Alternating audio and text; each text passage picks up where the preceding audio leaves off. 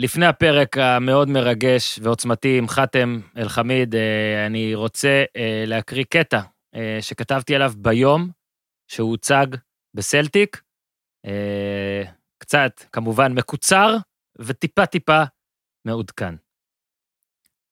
לכל תשואות הקהל יצא חאתם אל-חמיד מהמנהרה והוצג כרכש החדש של סלטיק. כשעלה על הדשא 50 אלף איש מחאו כפיים, והוא הרים ידיים לשמיים ועשה סיבוב עם העיניים. בטח חיפש ביציעים את אחיו מוחמד, אבל היה ברור שלא ימצא. הרי מוחמד שוכן למעלה מכך. חאתם בטח חשב על מוחמד גם כשהחזיק לראשונה את החולצה הירוקה-לבנה מספר 33, בטח דמיין את המבט של אחיו כשהיה מגלה שסלטיק הגדולה מתעניינת. מוחמד הרי ליווה את חאתם בצעדים הראשונים בקריירה, אז שלא ירצה לקצור את הפירות? החיים לא באמת הוגנים, אבל לפעמים נחמד לראות שהגורל מתעקש לאזן קצת את העסק, ושמי שנועד ליפול לתוך תהום עמוקה, יכול באותו הגלגול לקבל הר וגם לכבוש אותו. מהבחינה הזו, החתימה של אלחמיד באחד המועדונים המפוארים ביבשת צריכה לעשות טוב על הלב, גם עבור מי שאף פעם לא אהד קבוצה בשיחק. זו לא עוד העברה של עוד כדורגלן ישראלי, זהו עוד פרק בלתי רגיל בסיפור בלתי רגיל. ילד שבגיל 16 עוד שיחק במתנס בכפר מנדה, ולא ידע מה זה כרטיס שחקן, ולא ידע מה זה כדורגל אמיתי ודשא, וכשהמאמן בנוער של סכנין שאל באיזה עמדה הוא משחק, לא הייתה לו תשובה. הוא פשוט לא ידע מה זה עמדות. בגלל זה אולי פשוט משחק בכולן. בנוער של מכבי שיחק בהתקפה, ברומניה בקישור, באר שבע בלם, בסלטיק, הרבה כמגן ימני, בנבחרת ראינו, מגן שמאלי. וכשהוצג, אבא יוסף איבד את זה. הכדורגל של חתם הוא הרי הדבר היחיד שיכול לגרום ליוסף לחייך, לשכוח, ליהנות. אבל כשהאב צפה בסרטון ה-Welcome לבנו, הוא לא הפסיק לבכות. הוא בוכה באופן די רציף מאז דצמבר 2008, אז חתם היה שחקן נוער בסכנין, ומוחמד, כרגיל, רצה פשוט להיות בחברתו. ללוות, לעזור. אחרי אימון כושר בעיר, חתם עצר את האוטו בצד, ומוחמד קפץ להביא אוכל מהחנות שממול. חתם התבונן במוחמד חוזר לעברו.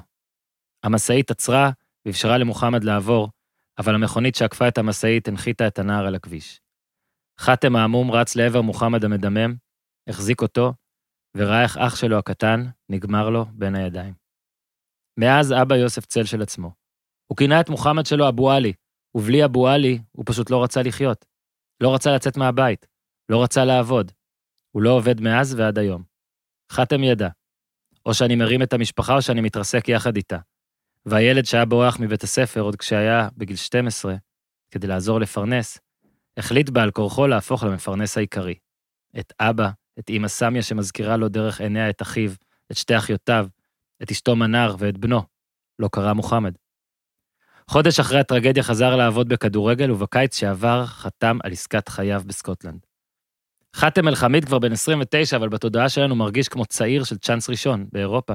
האתלטיות תמיד פתחה לו דלתות שבגיל צעיר הכדורגל הצליח לסגור, אבל בקדנציה האחרונה, בי"א, הוא סוף סוף עלה על הגל הנכון, בבאר שבע השתדרג באופן עצום, ומחוסר הערכה ואמונה ביכולתו, הגיע גם לאליפות ולעידן בו אנשים שמבינים כדורגל מכנים אותו כבר הבלם הטוב בארץ.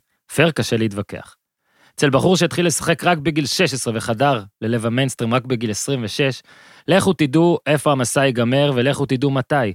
אבל יש דברים שכבר רשומים, דברים שאיש לא יוכל לקחת. מהמקום הכי חשוך בגיהנום חאתם הרים את המשפחה שלו והביא אותה למקומות שלא צייר בדמיון. ועם כל הכבוד לגורל שדאג לשפוך קצת טוב על המאזניים של משפחת אל-חמיד, לכוח הרצון של חאתם יש אפילו משקל כבד ממנו. אבל זה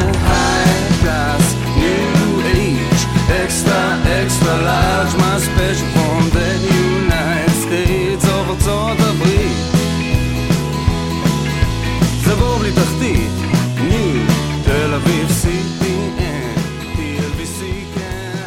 ברוכים הבאים לעוד פרק של פודקאסט הפודיום, שם, לביתן הברכה שבכיכר המדינה והולנד. תגידו, מתי בפעם האחרונה קיבלתם מהבנק שלכם עשרות אלפי שקלים? אם התשובה היא אף פעם, תגבירו. פרק בשיתוף החברים שלנו מ-R&D משכנתאות. אני אולי לא מומחה בהתנהלות נכונה עם כסף, אבל בגלל זה אני כן יודע שהדקה הבאה תוכל לחסוך להרבה מכם הרבה מאוד כסף. מספיק בשביל הריהוט לבית החדש והטלוויזיה הענקית לסלון. Mm, בא לי. אוקיי, משכנתה יש לכם? סבבה, יופי. אתם שוקלים לקחת משכנתה בקרוב? מצוין, ברכות. אתם חייבים יועץ משכנתאות פרטי. אדם שקונה משכנתה ואין לו יועץ, בעצם נותן לבנק לייעץ לו. אחלה בנק, אבל איפה היועץ עובד? שבבנק הוא עובד בבנק, נכון? אז זה כאילו סוכן של כדורגלן ייצג את הקבוצה ולא את השחקן שלו. משכנתה זו הרכישה הכי גדולה שתעשו בחיים, הלו, תנו לאיש מקצוע מטעמכם לייצג אתכם. לא הולכים למשפט בלי עורך דין, לא לוקחים משכנתה בלי יועץ, תנו לאלה שמבינים, להתעסק לכם במספרים, ואם כבר יש לכם משכנתה זה אפילו טוב יותר, היועצים של R&D יחסכו כסף גם לכם. פנו אליהם והם יחסכו לכם כסף והמשכנתה הקיימת עד כדי ככה בטוחים בעצמם שפועלים בגישת, לא חסכת, לא שילמת. גם הבדיקה בחינם, אז יאללה, אין לכם מה להפסיד, אבל וואו, כמה שיש מה להרוויח. בואו נגיד את האמת, זו תקופה מורכבת, קשה להרוויח כסף, אבל לחסוך מאות אלפי שקלים זה הכי טוב שיש, תראו את זה ככה. יש סיכוי גדול שבקרוב R&D יחסכו לכם המון כסף. אז יאללה, למה אתם מחכים? צרו קשר ב-077-270-6878, או חפשו משכנתה הגוגל בפודיום. עדכנו שהגעתם דרך הפודיום, תקבלו 10% הנחה. יאללה למהר, הכסף על העצים, תתחילו לקטוף אותו בחזרה. אורי אוזן, אוטוטו, כבר כאן, בביתן הברכה, ובביתו אה, נמצא חאתם אל-חמיד, שמחלים מהקוביד. אני כאן כבר אורז מזוודות, אבל יש איזו עצירת ביניים, נספר בהמשך, בקרוב נחזור. מזכיר שעל הפרק עם אביב לוי שושן, איש הסושיאל של ברצלונה. חפשו בפיד, יש כל מיני הפתעות, ועוד מיני הפתעות יהיו בהמשך. לשחרר את הדוב עם מנשה נוי עלה, ופרק השבוע עולה, או או או אקסטרה אורדינר. אהלן, חאתם אל-חמיד. אהלן אחי, מה נשמע אורי? מה העניינים? בסדר גמור, תודה לאל. איתנו גם אורי אוזן, בתל אביב. אורן, אורי, אתה מה עושה קורה? פה פודקאסט משלושה לוקיישנים. כן, אורח אתה רוצה שאני- להסביר איפה כל אחד? אני, ב... תן לנו אני, את ב... המפה. אני בכיכר. יש לך אני בבית כיכרות? בדיוק. ואורן, איזה כיכרות יש בהולנד? או שאין? יש כל מיני, יש כל מיני כיכרות, אני כבר אה, די ארזתי, אבל... אה, יש לך בריכה שם? יש דוכן, יש ביתן בריכה? יש המון המון מים, אבל אה, אם אתם רוצים עדכון בלייב, אז עכשיו יש אה, בערך, יש תשע מעלות פה, אז קצת קר לבריכה, פה יותר חם. פה יותר. חם. נתחיל יכול להגיד על האורח, כן, רגע, על האורח כן, מילה, כן, אני יכול כן. לפני? אתה יכול הרבה מילים. אתה תודה שאני, מח- מ- איך אני אקרא לזה? מאוהדיו, נכון? מאוהדיו. מתחילה- עוד לפני, עוד לפני שאתה יודע להתפתח. תשמע, אני אגיד את זה ככה, חתם, כאילו, כדי שלא יהיה יותר מדי פרגונים באוזן שלך, ואז תחשוב שזה באמת רק חנופה, נגיד שכל מי שמאזין אה, בטח לפודקאסט הזה, או... לא, אני אה, מוכן. אני נו. מוכן גם לפרגונים, גם לביקורת. אה, אוקיי, סגור. אז רק נגיד שאורי אוזן הוא מהראשונים לקנות אה, את מניות חאתם אל-חמיד, עוד לפני שנסחרו בבורסה בכלל.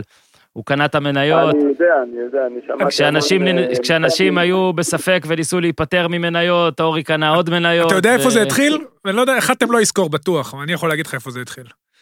אנחנו שיחקנו פעם, אה, אני עוד שהייתי שחקן, זה היה לפני, לא זוכר, הייתי במכבי פתח תקווה, וחתם היה באשדוד, והוא נכנס מחליף, זה היה במושבה.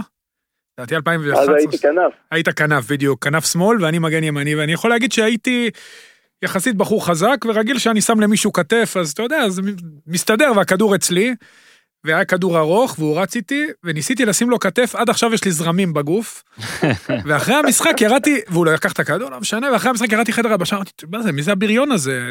אין, אין כוח כזה, זה היה באמת משהו שהוא, לא נתקלתי בו. ומאז אני עוקב אחרי הקריירה שלו, אני מאז הספקתי לפרוש ולעשות עוד דברים, והוא כן. התפתח בצורה אה, ואז- ואז מדהימה. מאז אני הספקתי לשחק עוד כמה תפקידים. נכון, נכון. אחורה. הוא עלה בתור נעשה- כנף שמאל. כן, למען הסדר הטוב, יש לנו הרבה נושאים לדבר איתך, ואנחנו תמיד אה, חיכינו לך הרבה כדי שזה יהיה כבר ב...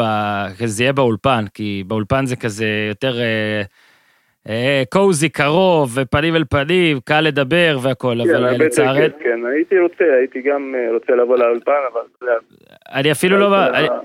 זהו, אני אפילו לא מאשים אותך, כי אני אפילו לא באולפן, אבל כן, אני קצת מאשים, כי יכלת להיות עם אורי, אבל בוא תספר לנו רק קודם כל איך אתה מרגיש, למי שלא יודע, אז חתם אה, אה, נדבק, נשא, נשא קורונה, אה, גם הרגיש קצת סימפטומים, בטח ביום המשחק. בוא רגע תספר מה, מה המצב עכשיו, וקצת תחזיר אותנו לאיך היה, איך, איך היה לעבור את זה.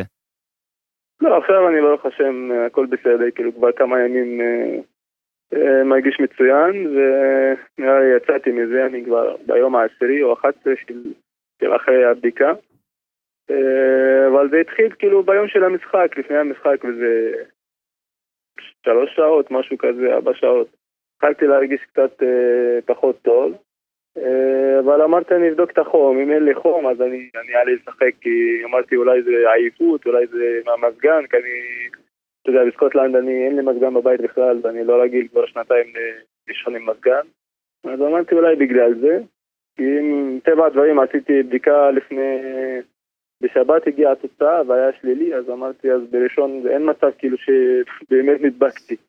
אז אה, זה, זה, זה הבעיה של המחלה הזאת, כאילו, אתה מיום ליום אתה יכול להידבק ואתה לא יודע. מהמם. אז uh, אמרתי אני אעלה לשחק, עליתי לשחק, אבל מהדקה הראשונה אמרתי לעצמי, זהו, יש פה משהו לא, לא תקין, אני לא יכול לנשום ו... והגוף שלי מאוד מאוד עייף, והרגשתי שמשהו לא בסדר. אבל המשכתי עד הסוף, בדיעבד זו הייתה טעות גם מבחינת הבריאות שלי, לא רק, לא בגלל כאילו, הקבוצה והמשחק. אבל אני אחד כזה שאני לא אוהב לצאת באמצע המשחק, אלא אם אני, זהו, על, על כפיים. זהו, אתה... ראיתי גם איך דיברת אחרי זה, היית גמור.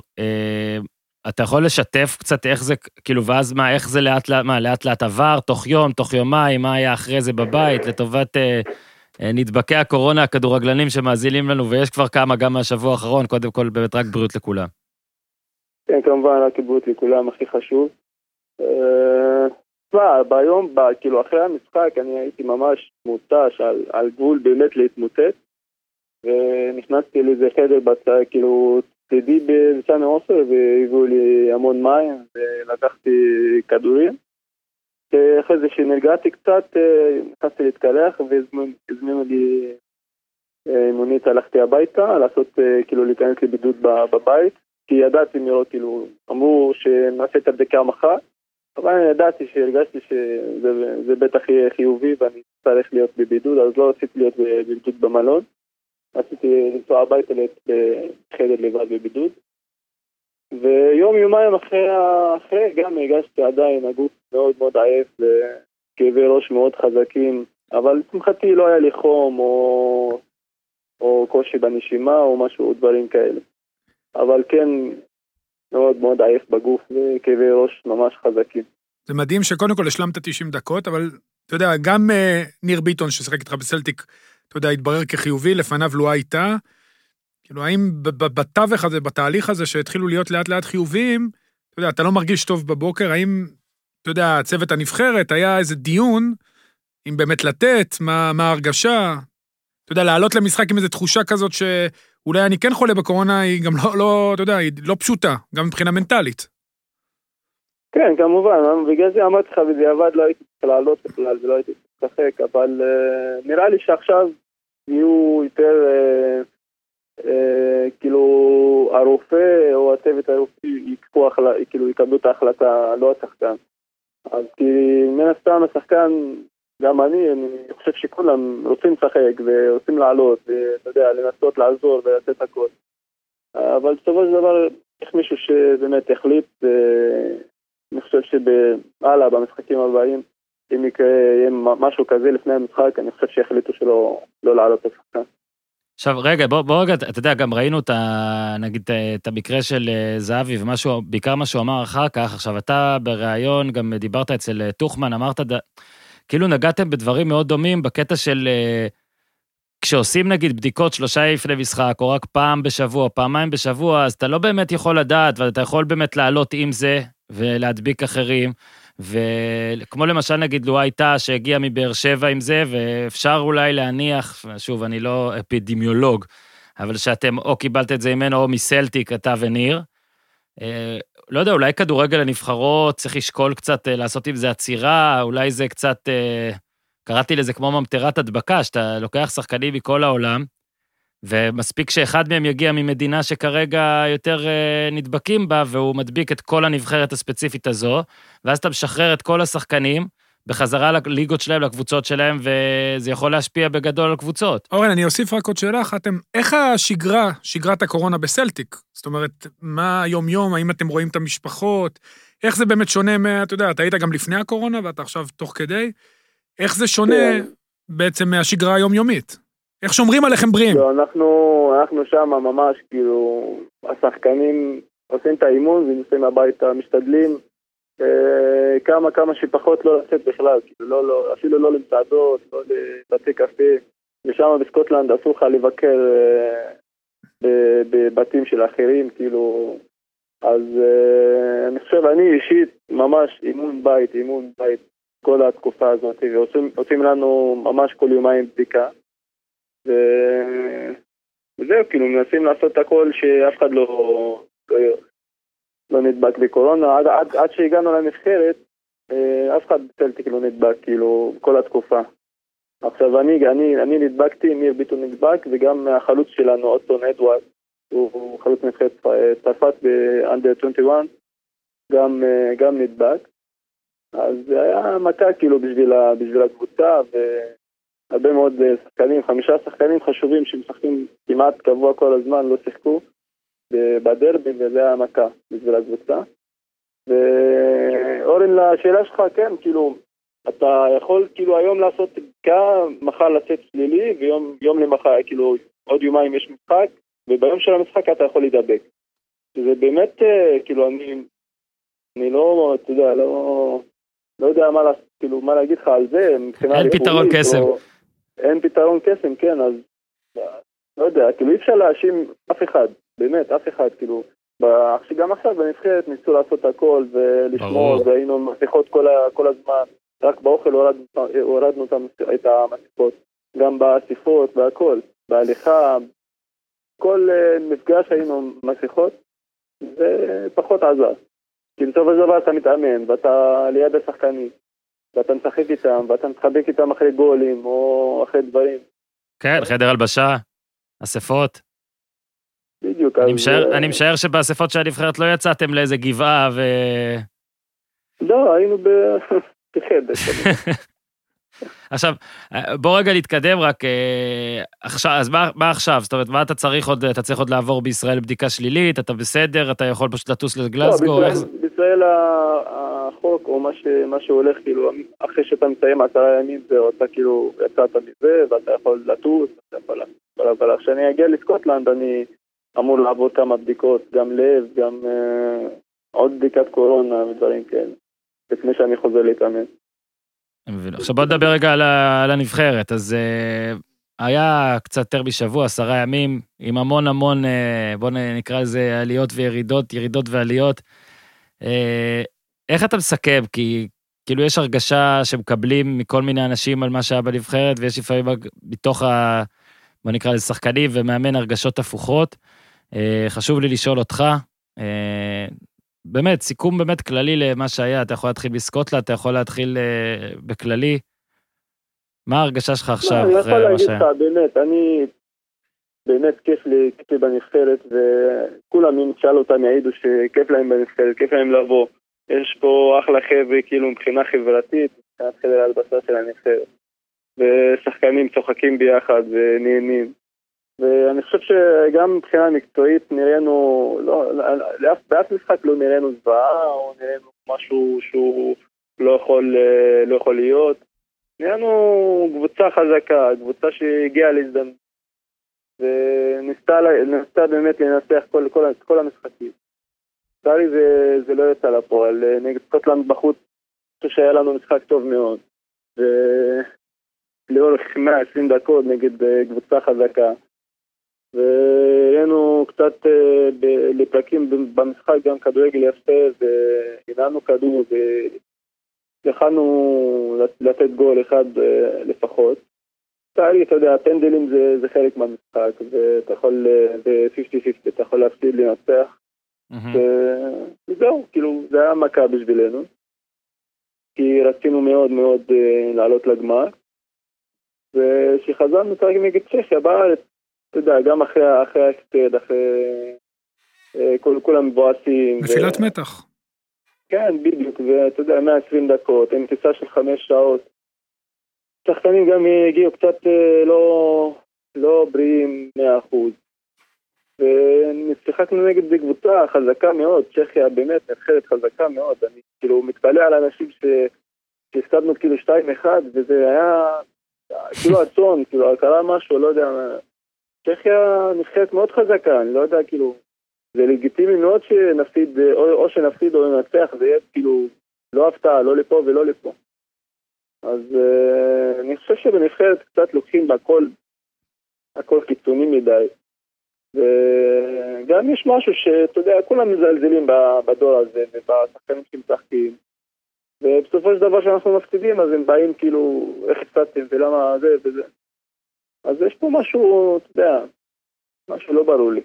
חתם, כן, אני, אבל- אני רוצה לשאול כן, אותך אורי. שאלה, על- בכוונה אני חוזר למשחק מול סקוטלנד. קודם כל, ההצבה שלך כמגן כנף בצד שמאל הייתה סוג של הפתעה, כי כל הזמן אתה משחק בלם בנבחרת.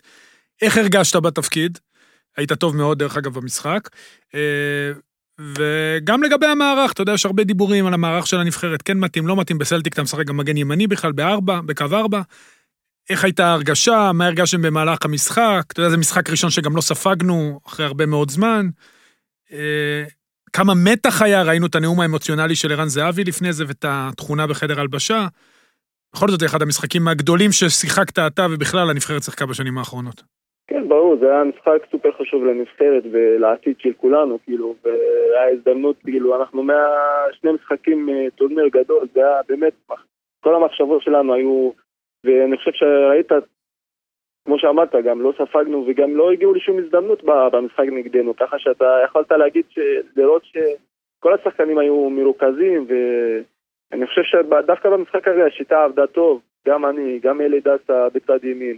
הבלמים היו מצוינים, והיה קשה כאילו נגדנו, באמת היה קשה. ואני מבחינה אישית, אתה יודע, שיחקתי את כל התפקידים כמעט אה, בקריירה שלי, אני אוהב לשחק בלם, אני אוהב את הקרבות, אני אוהב את ה... את ה... ללכת על אחד, על המהירות, להיות שקט מאחורה, אני אוהב את הסגנון הזה. אבל אם אני אשחק בצד ימין או בצד שמאל, אני גם לא, לא שחקן מוגבל, כאילו, שרק יודע לעשות הגנה, או רק יודע משהו פה ושם. אז זה עוזר לי קצת לשחק אה, יותר למעלה. ולגבי המערך, אני נגד סקוטלנד, אני חושב שזה עבד, עבד טוב. נגד צ'כיה פחות טוב. אה, הם לחצו אותנו גבוה מאוד, ולא לא מצאנו פתרונות ל- ללחץ שלהם. וזהו. כמה זמן. לפני המשחק מול סקוטלנד ידעת שאתה תהיה מגן שמאלי, או שזה היה משהו שהוא ברגע האחרון? כי כולם העריכו שתשחק. לא, אני ידעתי, הוא, אה. אתה יודע, הוא זוכר, הוא זוכר את המשחק נגד סלובניה. אני גם זוכר את המשחק הזה מול סלובניה. כן, אז הוא גם זכר ורצה למצוא כאילו משהו שיפתיע יפתיע אותם ושאני אעשה דברים בצד שמאל. ולשמחתי, אתה יודע, עשיתי כמה דברים יפים באמת בהתקפה גם, אה, גם נגד סקוטלנד אה, למעלה. איך זה באמת, אתה יודע, אה, עכשיו גם מדברים על עוד ועדת איתור ועוד דברים כאלה. איך ההרגשה שלך עם אה, רוטנשטיינר? אה, אתה יכול גם לספר על איך זה היה עם הרצוג אולי לעומת רוטנשטיינר, אבל אה, תספר קצת על הקטע של רוטנשטיינר כמאמן. זאת אומרת, הוא היה הרי מנהל טכני, שגם אז הוא עזר מקצועית והכל, אבל פתאום הוא נהיה מאמן. איך, איך אתם הגבתם אליו, איך הוא פתאום אה, שינה את התפקיד הזה, איך זה עבר מולכם? אני יכול להגיד שבאמת הוא, הוא מנסה מעל ומעבר, הוא עושה אספות של, אה, שאתה רואה שהוא הוא ישב והכין ועבד וניצח ועשה הכל להגיע לאספה הכי מוכן שיש ולתת לנו את הנקודות שהוא רוצה ש... שאנחנו נשים דגש עליהן ודברים כאלה. הוא מאוד אה, חברותי, אתה יודע, עם השחקנים. הוא לא אחד שאתה יודע, הוא זורם, זורם בקטעים כאילו של... אה, כן, אני, אני, אני אוהב את זה, אני אוהב מאמנים שזורמים ולא נתקעים על כל דבר קטן פה ושם. למקרה, בוא נגיד, דבור זהבי, אתה יודע, אני חושב שמאמנים אחר, אחרים היו מתנהגים אחרת. אבל בסופו של דבר הוא נתן, נתן להם לשניהם להמשיך, ודבור היה מצוין במשחק, זהבי כמובן נתן שלושה. אז הוא סוג, סוג המאמנים האלה שהוא לא באמת אה, נתקע על דברים וזורם, הוא עובד מאוד קשה, כאילו הוא מנסה לעשות אספות אה, ולתת דגשים על כל מיני דברים ש... שאתה אומר, וואלה, יש פה, יש משהו, יש משהו במה הוא אומר, ואתה אוהב לשמוע אותו באספות. וזהו, כאילו, אין בי, אין בי כמעט, כמעט אותו, אותו סגנון של, של בן אדם ושל מנטליות. אתה יודע, עכשיו שיש מין הרגשה, איך, איך אתה, נגעת בזה בקטנה, בואו רגע נרחיב את זה קצת. יש הרגשה שיש בעיה בתיאום ציפיות, אה, נקרא לזה בין אולי הציבור לנבחרת, או חלק מהציבור, או חלק מהתקשורת, של הרבה פעמים, נגיד ניקח את ה-0-0 כדוגמה, אז אה, יש כאלה שמסתכלים עליו כתוצאה טובה, או כתוצאה סבירה, ויש כאלה, למה לא העזנו? אה, וכמו שאמרת על הפסד לצ'כיה, אז uh, זה מרגיש כמו אסון, או כשאתה יודע, במצב של פיגור ב-2-0 לסלובקיה, הכל מרגיש אבוד וגמור, ואנשים רוצים שזהבי ודאבור יוצאו במחצית בגלל שהם uh, החליפו קללות מרחוק, ופתאום בום, זהבי עם שלושה, ואתה יודע, זה כאילו מרגיש פה מטורף לגמרי. איך אתם מרגישים? אמרת את זה יפה, כאילו, באמת מרגיש שזה מטורף. כל, כל, כל משחק אתה מרגיש שיש פה משהו, לא, כאילו, אה, קיצוני, לפה או לפה. או שאנחנו מפסידים ו...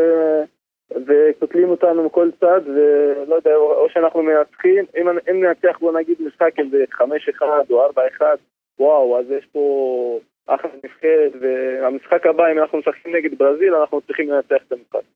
זה לא ככה, אתה יודע, אנחנו צריכים באמת לדעת מי אנחנו, ולהיות עם עם ציפיות שמתאימות ל, לרמה שלנו כנבחרת.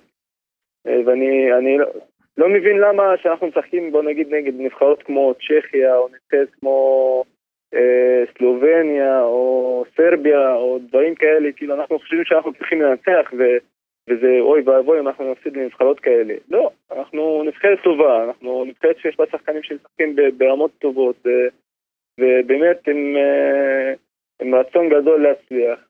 אבל גם אנחנו משחקים באירופה, אתה יודע, נגד נבחרות שלא פחות טובות מאיתנו. והם שחקנים שמשחקים בבונדסליגה ובליגות הכי טובות באירופה.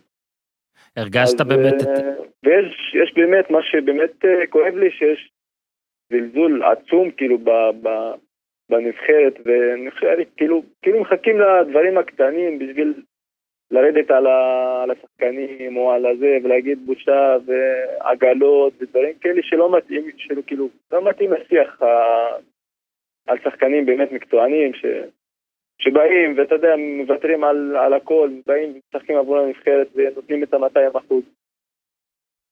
כאילו כשחקן שאתה משחק ככה, כאילו, אתה פחות אוהב את ההתייחסות הזאת. אתה מרגיש שמהרגע שהצטרפת לנבחרת נגיד ועד עכשיו, אתה מרגיש התקדמות, אתה מרגיש שזה באותו קו, אתה מרגיש מה?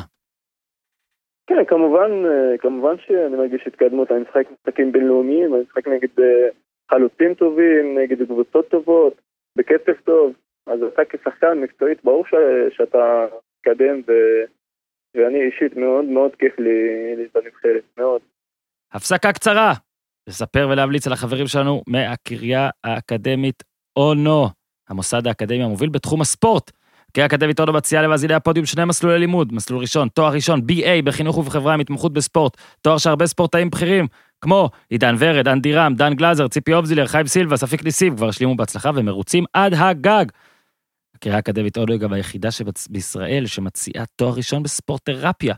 האהבות הגדולות שלך הן ספורט וטיפול, מאמינים שספורט יכול לשנות לאנשים את החיים? תואר שהקריאה יאפשר לך ולך לשלב ביניהם ולהפוך את זה למקצוע. ספורטרפיסט עוסק באימון ובטיפול ספורטאים מקצוענים וחובבנים, בשיקום אחרי פציעות ספורט, בהנחלת הספורט כחלק מאורח חיים בריא ובטיפול באוכלוסיות בעלות צרכים מיוחדים. בוגרי התוכנית יכשרו לעבודה עם קבוצות ואגודות ספורט, מרכזי ספורט, חדרי כושר, בריכות טיפוליות, קליניקות, עבודה עם בעלי מוגבלויות ואוכלוסיות מיוחדות, ועוד 0353118888, פרטים נוספים והרשמה 0353118888, או באתר www.ono.ac.il www.ono.ac.il בחזרה לחתם. חתם, אתה היית במועדונים, קודם כל עברת קריירה מאוד מעניינת, אבל דווקא נתחיל אה, בסוף עם סלטיק. מה, אתה יודע, הגעת אליה בשל כבר, ואחרי תקופה נהדרת בבאר שבע. ספר עליה קצת על ההבדלים. אתה יודע, סלטיק זה באמת מועדון על, נכון. זה ליגה של פחות נחשבת, אבל זה מועדון על. ספר על ההבדלים, איך זה להגיע למועדון כזה עם כל כך הרבה קהל. בעונה שעברה חבית, חביתם דרבי, העונה יש לכם קרב אליפות אמיתי. אתה יודע, מה, מה, על המנטליות, על כל מה שמסביב, איך זה להשתלב, ששחקן שבא... אני יכול להגיד לך שבאמת, צלטיק זה, אני כאילו ידעתי שזה מועדון מטורף לפני שהגעתי אליו, ונלחמתי, ואתם יודעים מה עשיתי בשביל ללכת לשם, ובבאר שבע, אז... אה, האמת היא, אם אתה יכול גם להרחיב פה, כי הרי אתה בדיוק ליגת אלופות, והיו שם דברים, אתה יודע, כמה זה היה חשוב לך גם, אבל תמשיך. כן, כמובן, אז, אבל כשאתה מגיע לשם ואתה רואה את ההתנהלות שלהם ואתה רואה את, ה, את הגישה של האנשים שם לשחקנים, אה, אה, את כל המסביב, את הגישה של הקהל לשחקנים, אה, איך שאתה נכנס לאצטדיון, איך שאתה יוצא מהאצטדיון. דברים כאילו, אתה, דברים שבישראל אין אותם, גם, גם במועדונים הגדולים.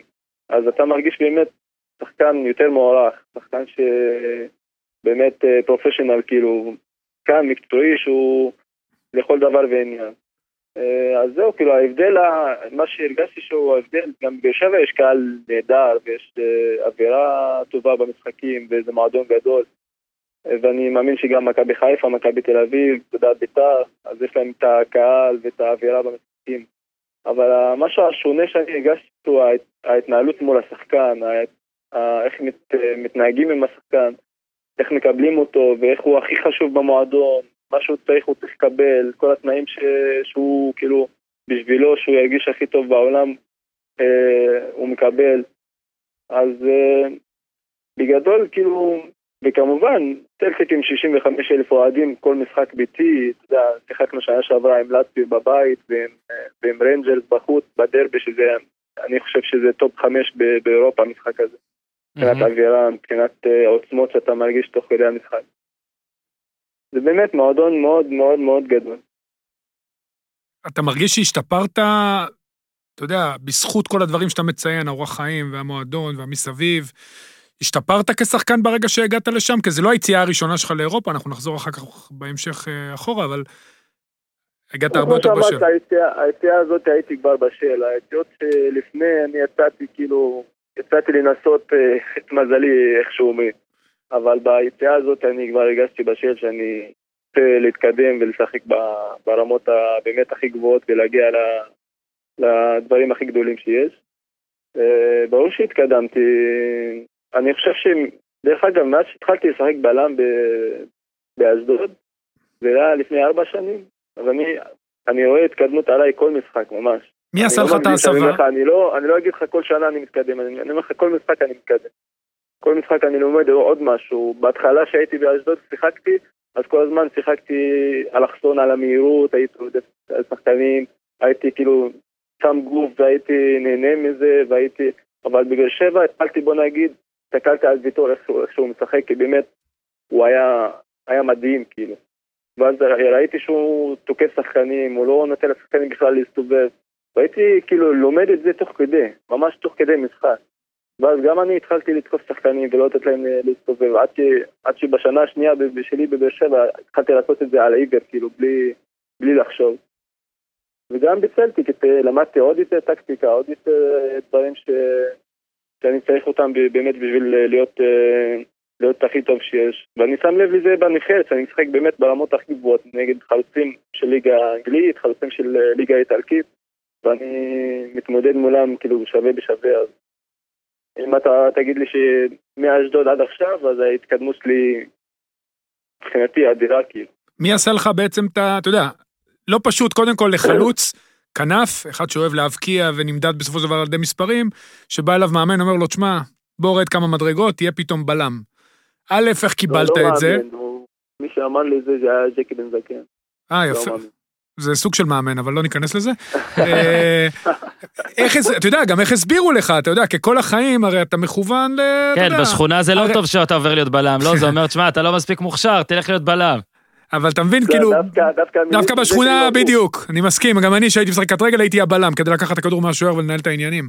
אבל אני באמת שואל אותך, כאילו, גם, אה, אתה יודע, זה משהו שהוא, אתה יורד לאחור, איך אתה לומד את התפקיד, הרי בלם, זה גם תפקיד שהוא, בניגוד לחלוץ, שהוא מצריך הרבה יותר מחשבה. ציינת את כמה למדת בוויטור. אמיר נוסבאום אה, עזר לי מאוד מאוד מאוד כשהגעתי לבאר הוא היה מגדיר לי את זה הכי יפה שיש. הוא אומר לי, כל התפקידים זה לשחק כדורגל וליהנות, ו... אבל בלם זה מקצוע. אתה כאילו, זה מקצוע, אתה צריך ללמוד אותו. זה לא משהו שאתה צריך לשחק איתו, אתה צריך ללמוד אותו. ובאמת, זו הגדרה מאוד יפה שאהבתי, ועבדתי איתו במשך חודשים רבים, כאילו. אני זוכר שבבאר שבע שהגעתי, בכמה משחקים הראשונים עשיתי טעויות, ואתה יודע, כולם, אה, מי זה, מי זה הבלם הזה, ושיחזור לאשדוד ודברים כאלה, אתה יודע, כל הקהל, כל הבלשנים. אז, אה, אבל אני כמובן לא, לא שמתי לב לדברים האלה, וידעתי שאני בתהליך למידה ובתהליך אה, שיש לי את כל הפוטנציאל בעולם להצליח בתפקיד הזה, ואת כל הנתונים באתלט, באתלט והכל, ולא שמתי לב לביקורת, אז באמת עבדתי עם נוסבאום, גם אחרי טעויות, הייתי שעה מול המחשב, והיה מסביר לי דברים, וגם עם ברק בכר, כמובן, אני, אני חולה עליו. אז אה, זהו, ההתקדמות שלי באמת, כי בלם, כאילו, כמו שאמרת, משחקן התקפה לבלם זה הסבה מאוד uh, קיצונית. אוקיי, לפני שרגע נמשיך לחזור. למדתי את זה על, על צריך, עשיתי בעיות, אבל כל הזמן למדתי, וכל הזמן ראו שיש פה משהו, לא, אבל הוא צריך ללמוד, יש פה משהו, אבל הוא צריך ללמוד. עד שאתה מגיע לרמה שאתה באמת, אה, אתה לומד את זה יפה, ואתה מבצע את זה. עוד שנייה נחזור באמת לכל המסעות והעלילות, ויש לך כל כך הרבה דברים שקרו. רק לגבי סלטיק, אתה יודע, זה בגלל מה שקרה לריינג'רס בשנים האחרונות, והדעיכה שלהם, והנה פתאום הם חזרו, עכשיו הם גם ניצחו, היו חסרים לכם מלא שחקנים, ומן הסתם זה דרבי טיפה פחות מרגש ככה. פתחו פער של ארבע נקודות, הם כרגע גם בסוכניות ההימורים אה, מקום ראשון. אתה כבר הספקת לחגוג אליפות עם סלטיק, איך אתה מרגיש אבל עכשיו, עכשיו, עכשיו? אה, כמה ביטחון יש, כמה זה קצת יש חשש פתאום, כמה התחרות גדולה עכשיו? מה, אליפות לא, לא עושים באוקטובר, כאילו גם היינו מנצחים או מפסידים את המשחק, הפסדנו את המשחק הזה, גם היינו מנצחים את המשחק הזה, לא היינו אומרים שאנחנו כבר אלופים או... זה עונה מאוד מאוד היסטורית של מעל 100 שנים של, ה, של ה, שני המועדונים, אבל בשבילנו זה היה, זה היה לעשות uh, היסטוריה של שהקהל כאילו לא, לא חושב על משהו אחר חוץ מלעשות את הטנן הרוב, לעשות את האליפות העשירית ברצף, שזה רנג'רס עשו, עשו, עשו תשע, אם אתה לא יודע כאילו, אבל אני משער שאתה יודע. אני אשקר ואגיד שידענו, מה הבעיה, חתם? רנג'רס עשו בשנות ה-70 נראה לי, משהו כזה, עשו תשע, אבל אה, סלטיק עצרו אותם מלעשות עשר, ועכשיו אה, סלטיק עשו תשע, ורנג'רס רוצים אה, לעצור אותם מלעשות את העשר, כאילו ברצף. כי זה הכי חשוב לקהל, וזו עונה מאוד מאוד היסטורית לקבוצה. אבל יש עוד מלא מלא משחקים, ואנחנו נשחק עוד שלושה פעמים נגד רנג'רס, ככה ש... לא מבחינת סגל חתם? אבל הם במומנטום עכשיו כמובן כאילו במומנטום יותר טוב מאיתנו, אבל אה, אל תשכח גם שאנחנו היינו עם סגל מאוד חסר לקבוצה, למשחק הזה. ואני מאמין, אני באמת מאמין בשחקנים שאנחנו יכולים לעשות את זה השנה ולעשות היסטוריה מטורפת. מבחינת סגל, אתם מול ריינג'רס עכשיו, איך אתה מרגיש יחסי הכוחות כרגע, אחרי כל מה שקרה בקיץ? מבחינת כל המעברים שלכם, שלהם?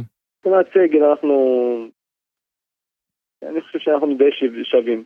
כאילו, mm-hmm. קבוצות, שתי הקבוצות הן סגל מאוד מאוד חזק, עם שחקנים איכותיים ו... וטובים. בוא אז נחזור אחורה כדי שנמשיך את כל הדיון המקצועי והקולמורי. צריך אז בוא נזכיר, אה, קודם כל, אה, אתה יודע, אה, כתבתי לך גם כמה פעמים, אני כבר לא יודע מי קרא, מי שמע, מי הזין, אבל הנה עכשיו אתה פה ואתה תספר לנו. לא היה כרטיס שחקן בך עד גיל 16 וחצי. זה כמו הסיפורים האלה על לא יודע, להקים אולג'ואן מה-NBA, שמצאו אותו פתאום בניגריה והביאו אותו וראו שהוא גבוה, אז שישחק כדורסל. אז אמנם אתה גבוה, אבל הביאו אותך לכדורגל. איך לעזאזל מתחילים לשחק כדורגל בגיל 16 וחצי? שאלה הפוכה, אורן. איך לעזאזל לא משחקים עם כזה כישרון נכון. כדורגל לפני 16 וחצי?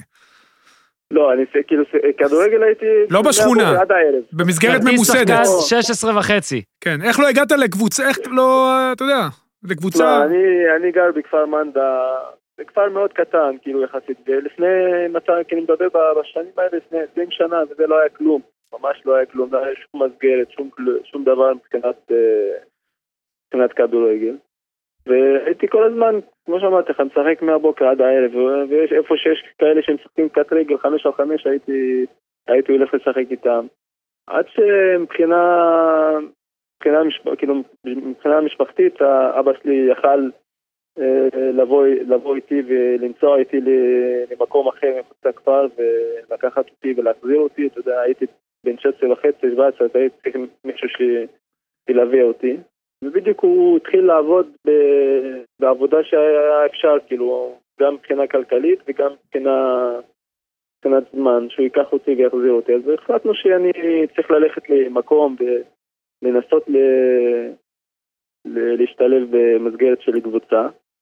ונסענו לסכנין אז, אני זוכר, בגיל 16 וחצי, משהו כזה. הדבר הכי מצחיק, כאילו, באמת, שנכנסתי לאימון, והמאמן שם שאל אותי, מה אתה משחק ילד? ואז אמרתי לו, כדורגל. הוא ציפה כאילו שאני אגיד לו בלם, קשר, מגיע. ואז אני אומר לו כדורגל, הוא אומר לי, כן, בסדר, כדורגל, אבל מה אתה משחק? אמרתי לו, כדורגל. כאילו, אתה יודע, הייתי ילד תמים כזה. וזה הסיפור באמת, אני זוכר עד עכשיו.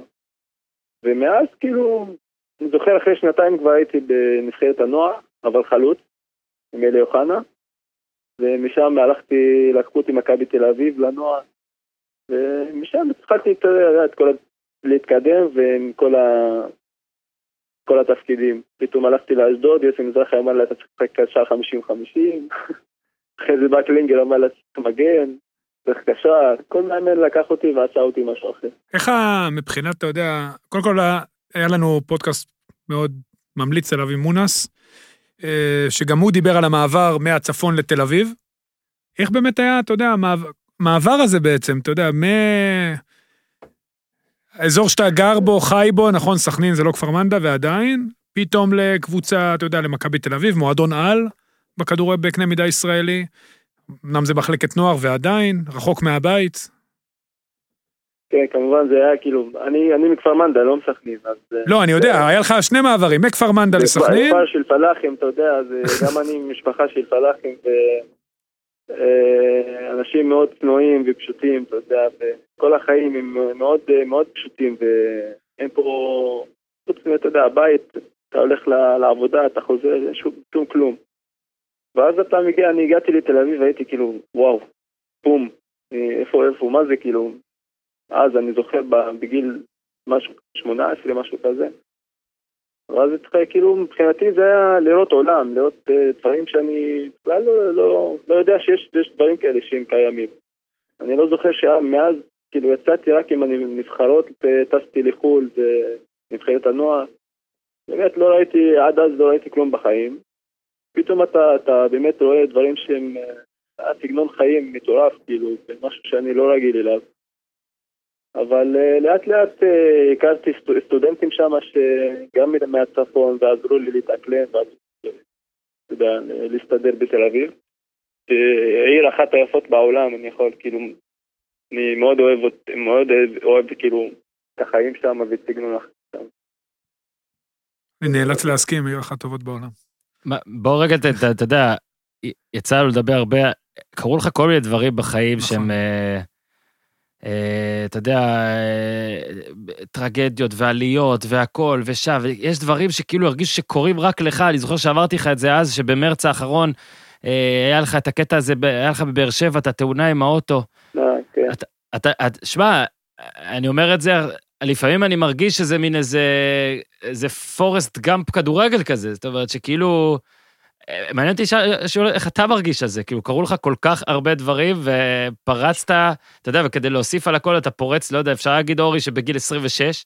נכון. אה, בעצם את הקפיצת מדרגה הגדולה. אין לי אפילו, אין לי אפילו איך לסיים את השאלה, זו מין אמירה שלי שאני פשוט רוצה שתגיב אליה, כאילו... איך התמודדת עם כל זה? זה בכל זאת, זה כל כך קשה. באמת מי שמכיר אותי לעומק יודע שיש לי מנטליות של אחד כאילו חולה, חולה נפש, הוא לא, אני לא יכול לוותר על שום דבר שאני רוצה. וגם ש...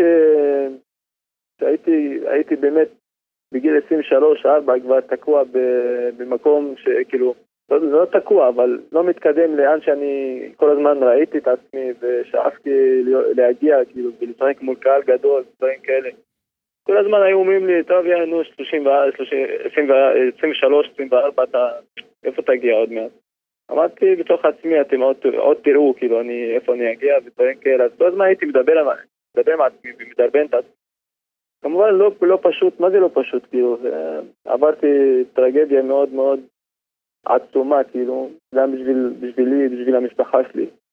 בגיל, בגיל יחסית קטן, שאני עדיין לא בוגר בכלל, בגיל 17, וחצי, 17. ואתה יודע, בסופו של דבר, אבל מה שנתן לי את הדרייב הכי הכי גדול, שראיתי שאם אני לא אצליח ואם אני לא אתקדם, אז המשפחה שלי זהו, כאילו, התרסקה. ראיתי את אבא שלי, את אמא שלי, ו... וראיתי מה הכדורגל עשה להם, כאילו, מה ההצלחה שלי עשתה להם. ו... ואמרתי, זהו, אני לא, אני לא יכול אה, לוותר על זה, כאילו, אם אני מוותר על זה, אז יש מאחוריי משפחה שלמה שהולכת להתרסק. וזה נתן לי drive עצום להצליח באמת, גם שהלך קשה, גם שמאמנים אה, שינו לי את התפקידים ולא הייתי מרוצה, ו... ואמרתי אני תקוע, אני תקוע, אבל כל הזמן הייתי, האמנתי באמת בעצמי ואמרתי אני צריך לשים את כולם על הגב ו...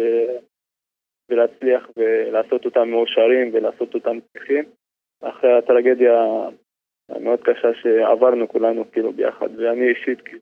חתם, מאיפה ילד בן 17, 17-18, יש לו את כוחות הנפש להתמודד קודם כל עם מה שהוא ראה, אם תרצה תספר כמובן, ועם כל ה...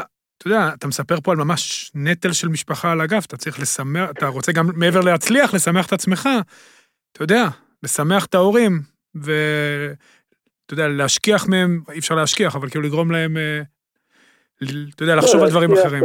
אי אפשר, בוודאי, אתה יודע. דבר כזה שאי אפשר לשכוח, בוודאי. גם אני עד עכשיו.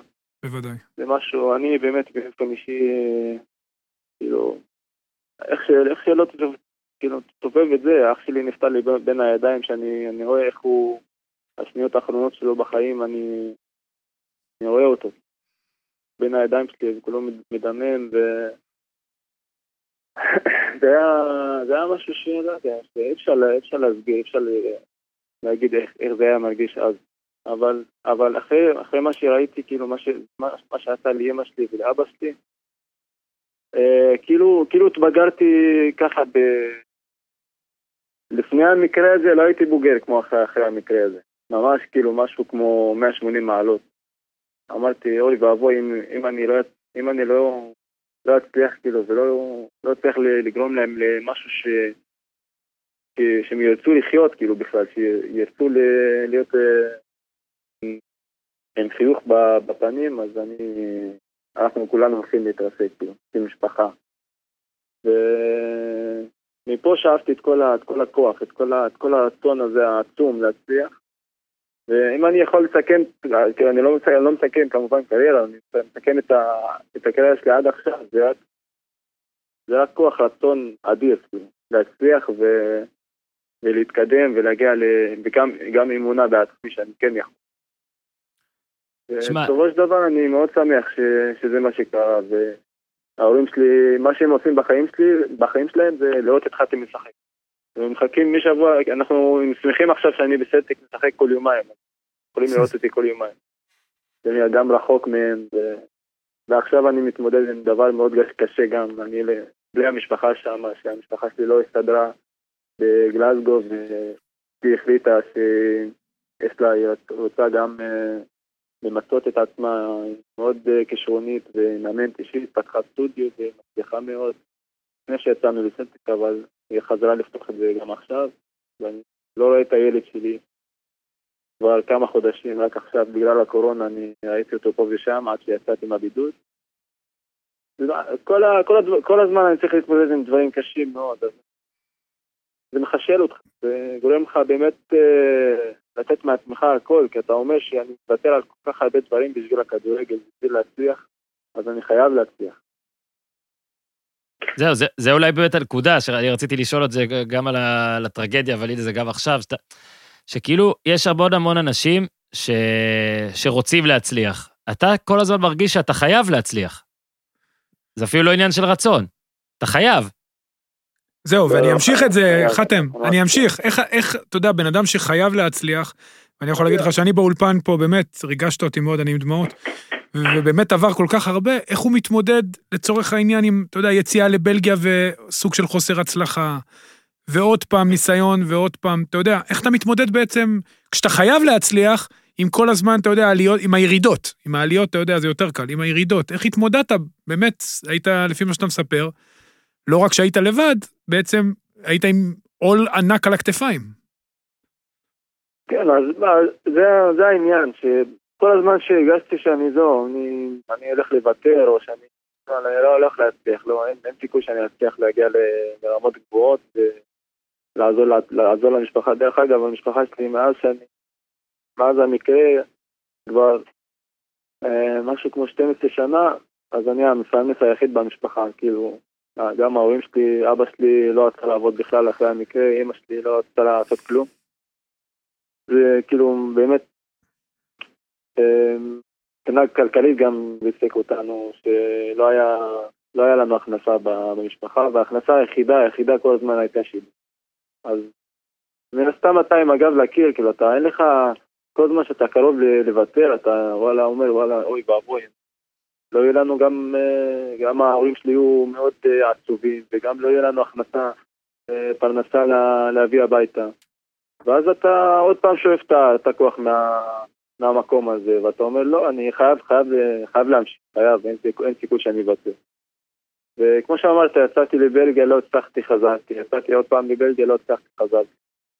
אבל כשחזרתי לאשדוד, אני חייב להגיד לך פה, כאילו, ג'קי בן זקן, זה, אני לא יודע, אני לא, אני לא יכול, אני לא יודע, לא, לא יודע איך להגדיר את זה, כאילו, מה אני מרגיש כלפיו.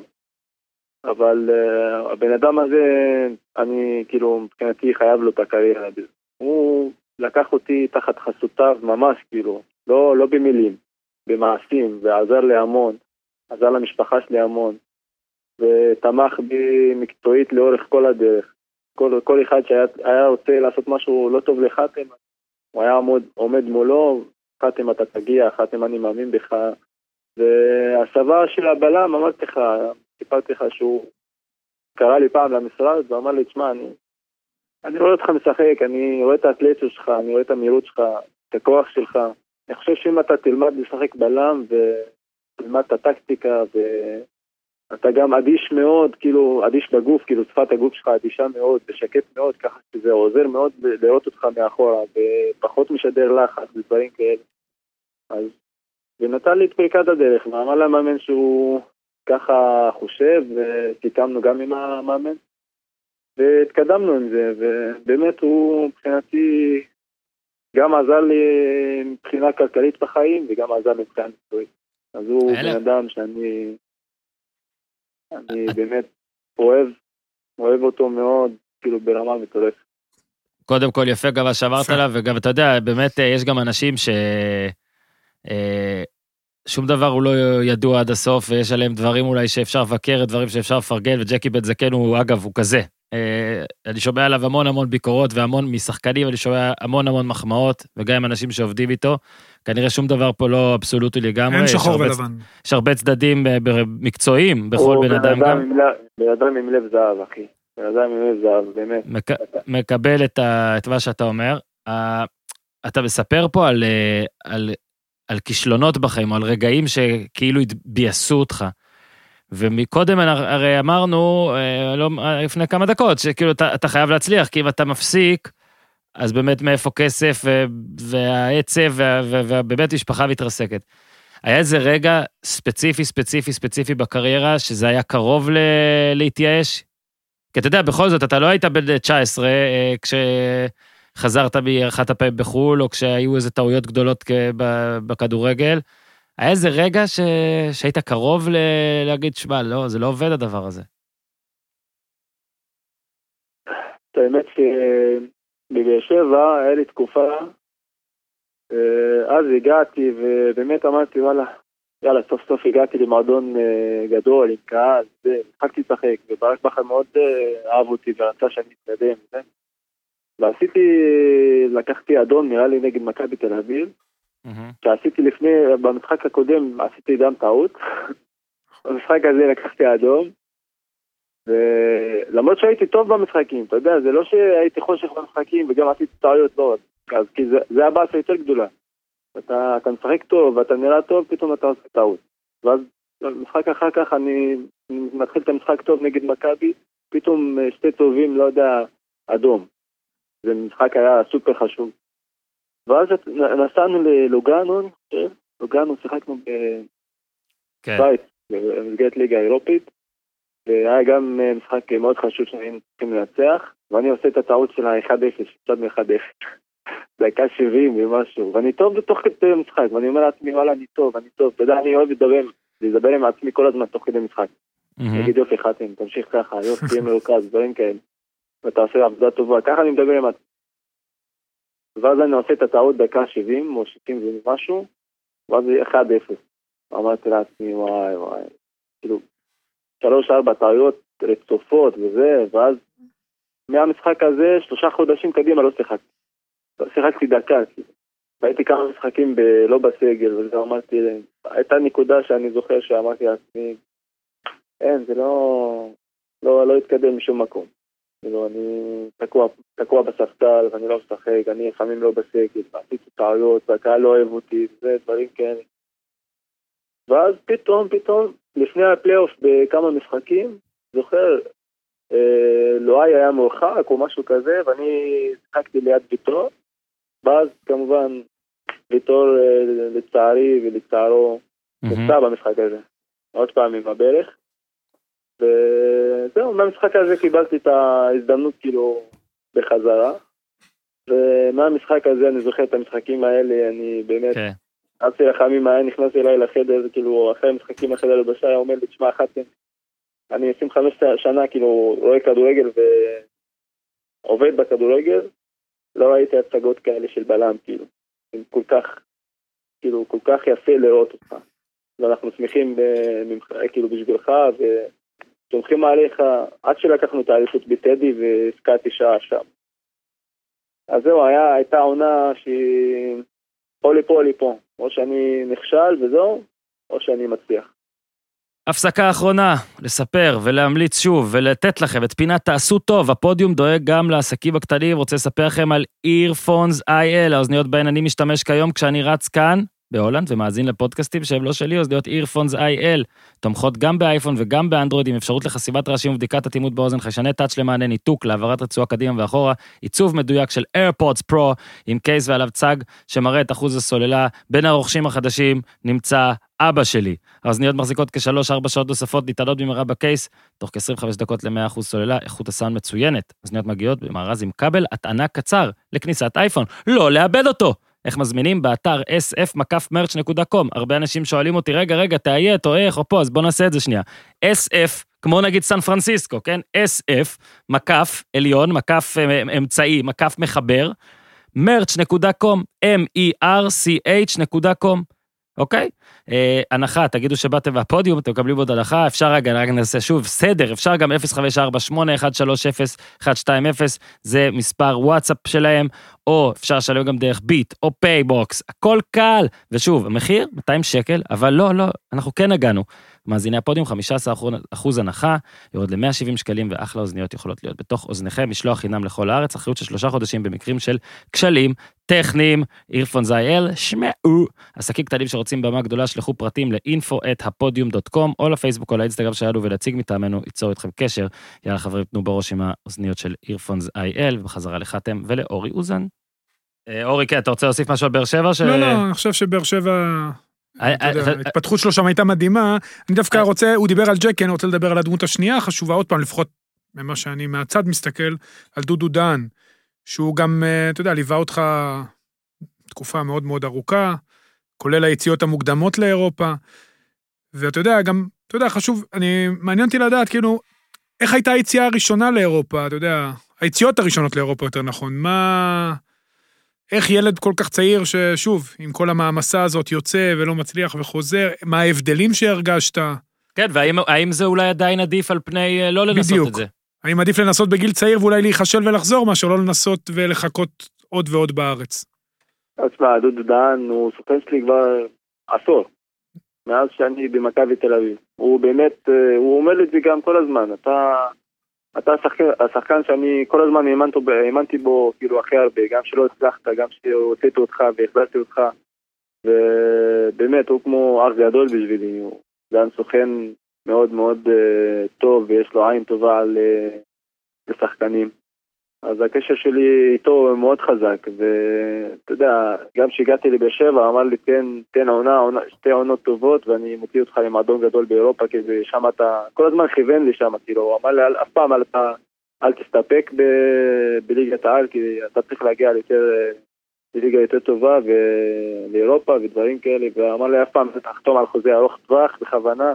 אז הוא עשה כל מיני דברים שגם מקצועית אה, כסוכן, שבאמת עזרו לי בסופו של דבר להתקדם, להגיע למועדון כמו, כמו סלטיק. אה, להתקדם גם מבחינה כלכלית, אז הוא תמך בי והאמין בי לאורך אה, כל הדרך כמובן. הוא סוכן על, אני חושב. מבחינת, אה, אתה יודע, אני רק רוצה כן לחזור לנקודה הזאת של, אה, שזה מרגיש, אתה יודע, שזה כן עכשיו יש את ה... נקרא לזה פריחה, אני לא רוצה פה אפילו לצאת זה, של אה, שחקנים מהמגזר, ונראה שבאמת הנבחרת מצאה את האיזון, אה, גם המקצועי וגם החברתי. זאת אומרת, אה, אני בכוונה עכשיו לא גם שואל אותך על מאמן נבחרת מסוים ומה הוא חושב על המנונים. אני רוצה לדבר על האמת, על מה שקורה עכשיו בנבחרת, ועל... זה נראה, שוב, שגם בתחום הזה המצב הכי מתקדם שיש והכי בסדר. לא, אמרתי, אני לא סתם אומר לך שכיף לי לבוא לנבחרת, אה, כיף לי לשחק אה, בנבחרת, כי אני נהנה שם. אני אחד שמניע אותו, רגש מניע אותו הכי הרבה, כאילו, אם אני לא טוב לי ו... ואני לא מרגיש טוב, ואני מרגיש שאני בחברה או בסביבה ש... שאני לא, לא הכי מקובל שם, ואני לא, לא אוהבים אותי ודברים כאלה, אני לא יכול להצליח ואני יכול לבקש גם לא להגיע. אני אחד כזה ש... שאם אני רוצה משהו, אני באמת לא רוצה משהו, אני לא מפחד כאילו לעשות דברים, אה, אתה יכול כאילו, עשיתי גם דברים ש... שנראו מבחוץ כאילו וואו, איך הוא עושה את זה, איך הוא מבקש דברים כאלה. אז uh, באמת, מבחינה חברתית הנבחרת מאוד, כאילו אני הייתי, דרך אגב אני בנבחרת כבר המון זמן אם אתה, לא שיחקתי אף פעם, כאילו בתקופות ההם.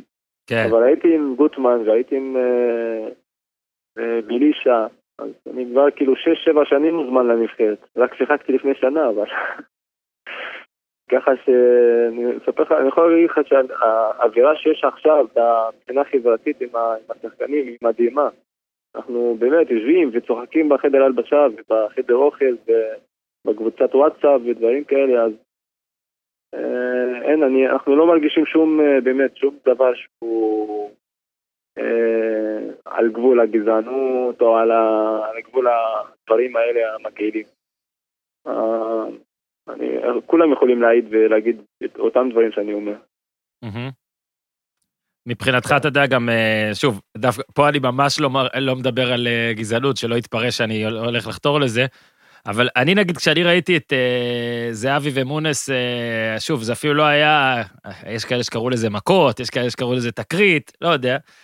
לא יודע, היה, לי די, היה לי די ברור ששניהם עולים במחצית השנייה, אה, גם כי, שוב, שניהם נראו עצבניים, אבל אני גם מכיר את שניהם ויודע שיש ביניהם מערכת יחסים ממש סבבה. וגם, לא יודע, זה, זה כאילו הרגיש לי ש... כדורגל. כן, איך כל איך עוד זה אתה- לא אתה חילופי מהלומות, אתה זה אתה בסדר. לא, אז גם- דווקא טוב לשאול את חתם את זה, כי חתם היה כבר אתה בבית וראה.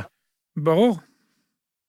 גם הוא יכול להגיד לך עכשיו, אתה יודע כמה פעמים אתה, אתה מקבל את השחקן שאתה משחק לידו וצועק עליו תוך, תוך כדי משחק, תוך כדי... ברור. במחצית בחדר הלבשה לפעמים אתה, אתם מעיפים את חדר הלבשה באוויר. זה אמוציות, זה משחק כדורגל, אתה, אתה, אתה, במיוחד שחקנים שהם אה, תחרותיים ו, ורוצים לנצח, וגם ערן, גם מונס, אה, אותה, אותו, אותה מנטליות. שניהם גם אה, מאוד תחרותיים ורוצים לנצח ורוצים להיראות הכי טוב. במיוחד אחרי שבוע, ש- היה לכם שבוע לקרות. גם, היה לכם גם שבוע מטורף של שלושה משחקים, אכזבה כן, זה היה מסקוטלנד, תסכול של שני הפסידים, ו... מחצית טובה שאתה יורד בפיגור. בדיוק, כן, אז אני כאילו, אבל כמו שאמרתי, אוהבים לעשות הכל, להקצין הכל ולעשות מכל דבר משהו כאילו אוי ואבוי ודברים כאלה. וזה זה מה שיפה, זה מה שאמרתי לך שאני אוהב ב- ברוטשטיין, בווילי. הוא לקח את זה, ואני הבנתי שמוניס וערן גם דיברו ב- ב- לבד בחדר צידי.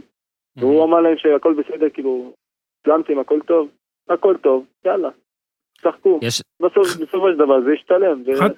וערן דפק שלושה, ומוניס היה, ראיתי את המשחק, היה מצוין במשחק.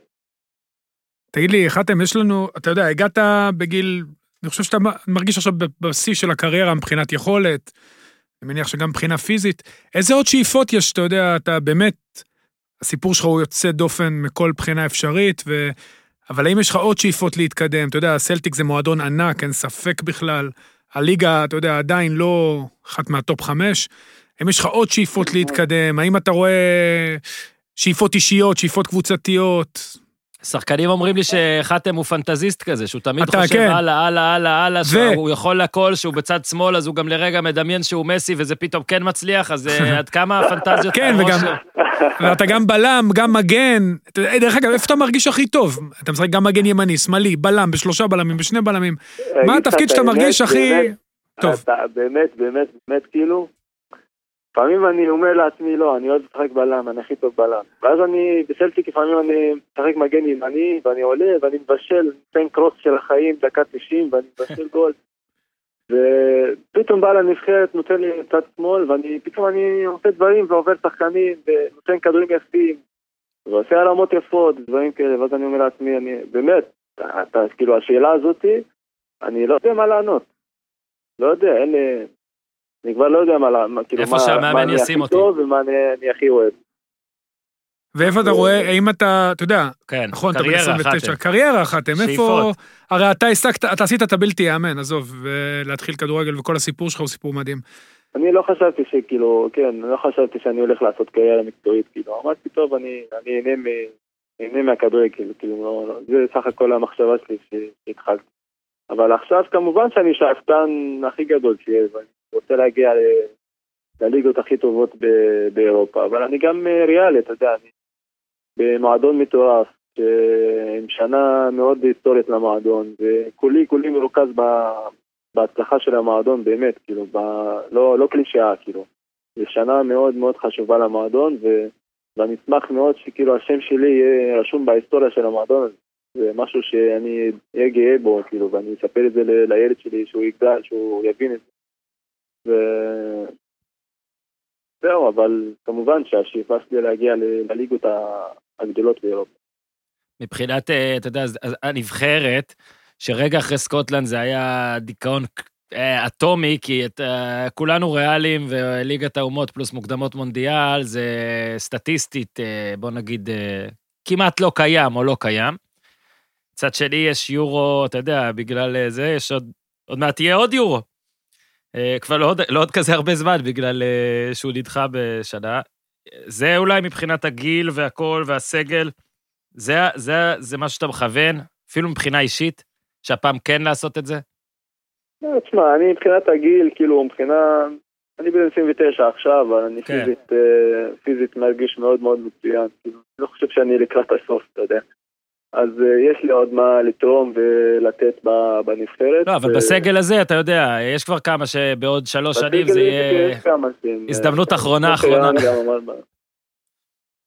אז אה, כן, אתה יודע, אבל יש שחקנים שהם אה, שחקנים צעירים, מבטיחים, שגם ראינו קצת ניצוצות מהם במשחקים האלה. דרך אגב, זה משהו ש... אתה יודע, אף אחד לא מדבר על זה, אף- אחד לא מזכיר את זה. זה משהו שווילי כאילו עשה את זה, עשה את זה יפה, ושילב שחקנים ש... כן. אה, עוד לא מזמן אף אחד לא, לא כן, כן. מסכים. ונתן להם, גם אבו פאני, גם אה, אלמקייס, מנור כמובן. מנור, מנור שהפך להיות שחקן הרכב קבוע. ו- שזה לא טריוויאלי. זה יפה מאוד, כאילו כולם... אולי מאמן אחר לא ו- יעשה. אז יאללה, חתם, אתה בעצם, אתה בעצם מושך אותי לשאלה שלי, שרציתי גם די לסיים איתה, אלא אם כן לאורי גם יהיה משהו, ואולי גם לך, אבל השאלה האחרונה שלי לפחות, היא, אה, היום קראתי שזאת יותר, הולכת להיות אותה ועדת איתור, ופה ושם, אם היית יכול אה, להמליץ לוועדת האיתור משהו, אה, לה- לה- להגניב לשם איזה פתק, לא, אני לא חושב שאני צריך לענות על על השאלה הזאת. זה לא, אתה באמת לא...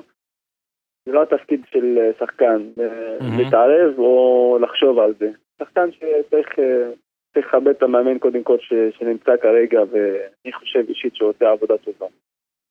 ו... זהו, אני לא, פחות, פחות רוצה לדבר על מאמנים. לא, בסדר, זה- מאוד. אם, אם הם היו שואלים אותך, אז היית אומר, הוא עושה עבודה טובה, זה בסדר, זה גם טוב, אתה לא צריך למנות את המאמן הבא. אורי, יש לך עוד שאלה? משהו שאתה רוצה? לא, אני קודם כל רוצה? לאחל לך בהצלחה, חתם, הסיפור שלך הוא מדהים ומעורר השראה. ואתה יודע מה? כן, אני כן אגיד, מה, האם יש לך איזה מסר, אתה יודע, ל... או. לילדים, ל... אתה יודע, הרי הקריירה שלך היא באמת סיפור, אתה יודע, אה, שונה נקרא לו.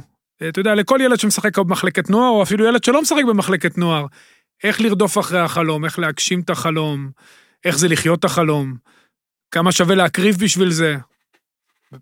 כמובן שווה, אני יכול באמת להגיד שזה, הכדורגל כאילו סיפק לי חוויות, ואתה גם כמובן יודע את זה מהקריירה שלך. כדורגל זה משהו מאוד מאוד יפה, זה, זה באמת מחבר בין האנשים, אתה רואה תרבויות שונות, אתה רואה אנשים שמסגנון אחר, אתה רואה דברים שאתה, אם אתה יש לך חיים רגילים, כאילו אתה לא, לא נחשף אליהם. וכל שחקן, כל ילד שהוא מתחיל, אני חושב שהדבר הכי חשוב שיש, למצוא את, ה, את, ה, את, ה, את המשהו שיגרום לך לדרייב ענק, כאילו, להגיד, להגיד אני, אני רוצה להגיע, אני רוצה להצליח בגלל זה, או בגלל זה, או בשביל זה, או בשביל זה. למצוא משהו שהוא יספק, יספק לך כל הזמן אנרגיה, ואנרגיה חיובית. והכי חשוב, להתרחק מכל דבר שלילי. אה, מכל דבר שהוא, אם אתה כבר הפכת להיות שחקן מקצועני, לא להסתכל מה כותבים ומה מגיבים, ושמה, שזה לא יפריע לך בכלל, תעבור על זה כאילו לא, לא קיים. משהו שעזר לי מאוד להתקדם ו... ולהגיע ל... לאן שאני כאילו הגעתי עכשיו. וזהו סך הכל, באמת, אה, היה לי כיף איתכם ואני אוהב את שניכם. אורי, מאוד שמחתי כל הזמן לשמוע אותך מפרשן באר שבע ולהגיד עליי דברים יפים, והיית באמת כנה ואמיתי. תודה. וזהו, סך הכל... זה בזכותך חתם, אני לא הייתי, אתה יודע, אני... שוב, בגלל שסיפרתי את הסיפור בהתחלה, איך הכרתי אותך באשדוד, זו הייתה הפעם הראשונה שידעתי, אז ההתקדמות שלך יוצאת דופן, והסיפור שלך מעורר השראה, ואני שולח את זה לקבוצה שלי וכולם ישמעו, אה, כן. כי אני חושב שהרבה יכולים ללמוד מזה, ואני בטוח שזה... אתה עוד, אתה עוד לא בשיא, השיא עוד לפניך. אני גם אגיד, אני גם אגיד משהו, אה, ש... לחטב היה באמת הרגע הזה של הטעויות, והיו פה שם, וכולנו, אגב, גם אני, ישר, אה, אני זוכר, זה היה בערך כמו, אמרה כמו, טוב, בלי ויטור אה, אין מה לעשות. כן, כן, אז, אז גם, זה, אז גם הם... הסלוגן. כן, אז גם הם הוכיחו ששוב, אני חושב שגם חטב וגם אני וגם אורי חושבים די דומה על ויטור, ביכולת שלו. אני יכול להגיד לך שאני, כל מה שלמדתי, כאילו, מבחינת אה, אינטליגנציה של, של משחק של בלם, זה היה ממנו. הנה, אז עוד יותר. בוא תספר לנו, הנה, אתה יודע מה, לפני שנסיים. כן, אז אני רק אסיים. כאילו, מה מבדיל את ויטור? רגע, רגע, אורי, סבבה, כן, אני אוביל לזה, לא, זה מעולה, זה מעניין, והוא יגיד, אני רק אסיים את ה... אני אסיים את סוג הפרגון שלי. מה שאהבתי מאוד לראות אצל חטב זה שהוא עשה כל מיני טעויות וכמה טעויות גדולות שגרמו לכל הפרשנים והאנשים להגיד אותו דבר עליו, ולפחות, בוא נגיד, בסטנדרטים האלה, כן? אולי הוא אמר פה מילה, זרק פה זה, אבל הוא לא התקרבן לרגע. הוא לא אמר, מחפשים אותי, הוא לא אמר, אה, זה בגלל מישהו אחר, אוקיי? אני אפילו יודע מקרים שהוא שאל אנשים, אה, וניסה, הנה, פה הוא מספר בעצמו על ויטור, וניסה להשתפר. והדרך שלו, על אף כל מה שהוא עבר, ועל אף שחלק אולי מהביקורות היו מוגזמות, כי תמיד זה ככה, אגב, סבבה, אנחנו לא מושלמים, אנחנו לפעמים טועים בביקורת שלנו, הוא לא התקרבן, הוא לא אה, התלונן, הוא המשיך, ו, ו, וגם אם יהיו עוד טעויות, ואני בטוח שיהיו, כי לבלם תמיד יש, הוא גם השתפר, כן. אבל גם השתפר בדרך טובה, זאת אומרת, לא, הוא, הוא פשוט לקח את זה אל עצמו, השתפר, ולא אה, התלונן על זה, וזה ראוי להערכה יפה מאוד על זה. ועכשיו, אז כן, רגע, באמת, אז, אז אה, מילה אחת על ויטור. יש לי, האמת יש, אני ממליץ לכולם, פרסמתי את הפרסום, את הסיפור של נדל, על איך הוא לוקח אחריות, אם אורן ירצה אני אספר את זה בהמשך, אבל לגבי ויטור, אה, תספר כאילו, אתה יודע, לפעמים עשרה מאמנים לא עושים מה ששחקן לידך גורם לך לעשות. האם זה גם היה רק להסתכל עליו, או גם שיחות איתו, הסברים איתו, יושב איתך? אתה יודע, באמת הוא אישיות. הייתי כאילו מתבייש שהגעתי לבאר שבע, כאילו לדבר איתו ולשאול אותו דברים. אבל כל מי שמבין כדורגל וכל מי שבאמת אה, יש לו קצת עין לשחקנים, ישר רואה שהוא, שיש פה בלם בליגה הישראלית שעושה משהו שאף אחד לא עושה. ומשחק את התפקיד הזה של הבלם, אף אחד לא עשה, אני לא חושב ש... לא ראיתי, לפחות מה שאני ראיתי בלמים, לא ראיתי שחקנים שהחלוצים בכלל לא, אין להם דקה, כאילו שנייה לחשוב או לנשום. כל הזמן עליהם, כל הזמן יוצא ותוקף אותם, כל הזמן לא נותן להסתובב.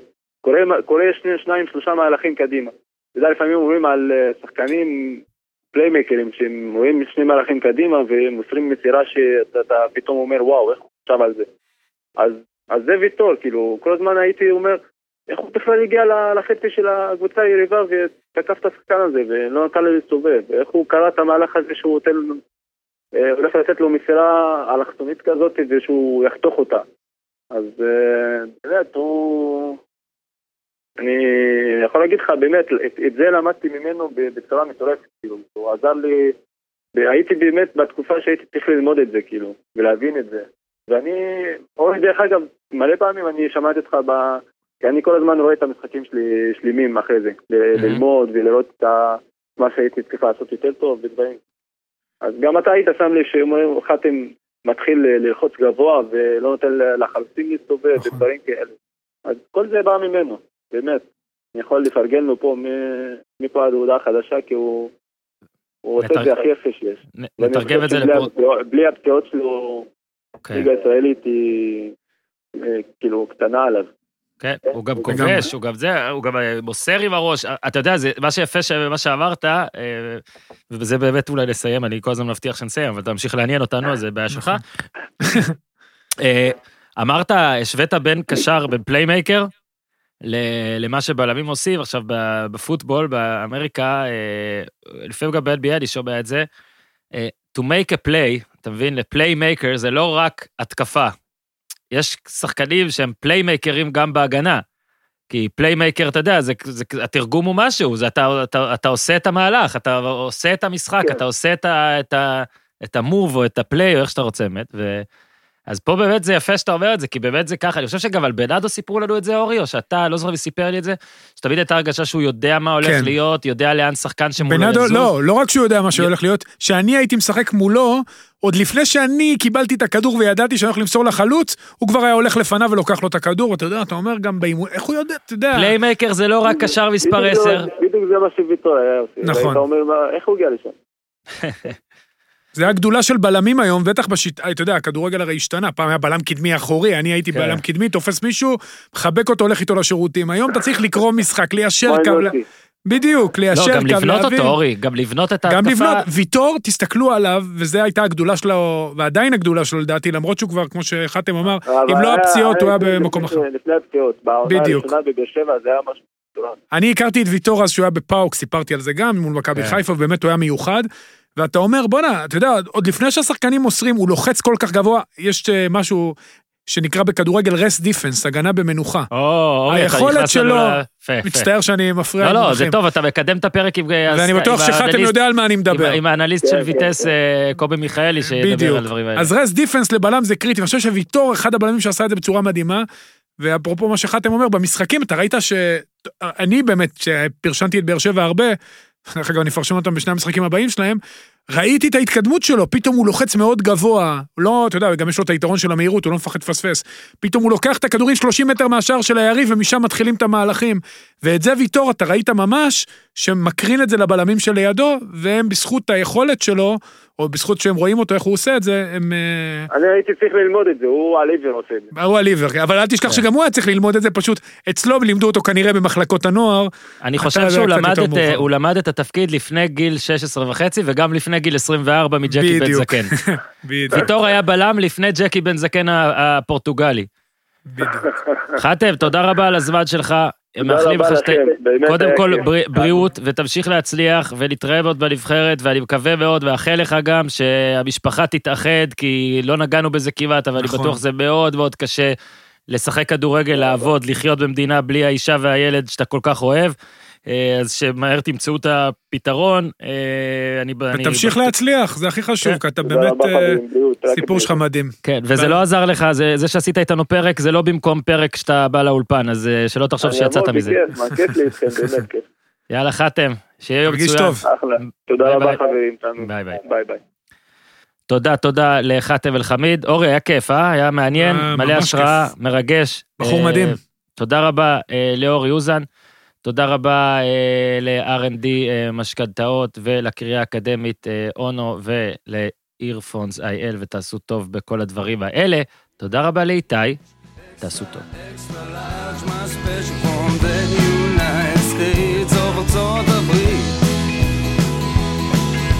זה בור בלי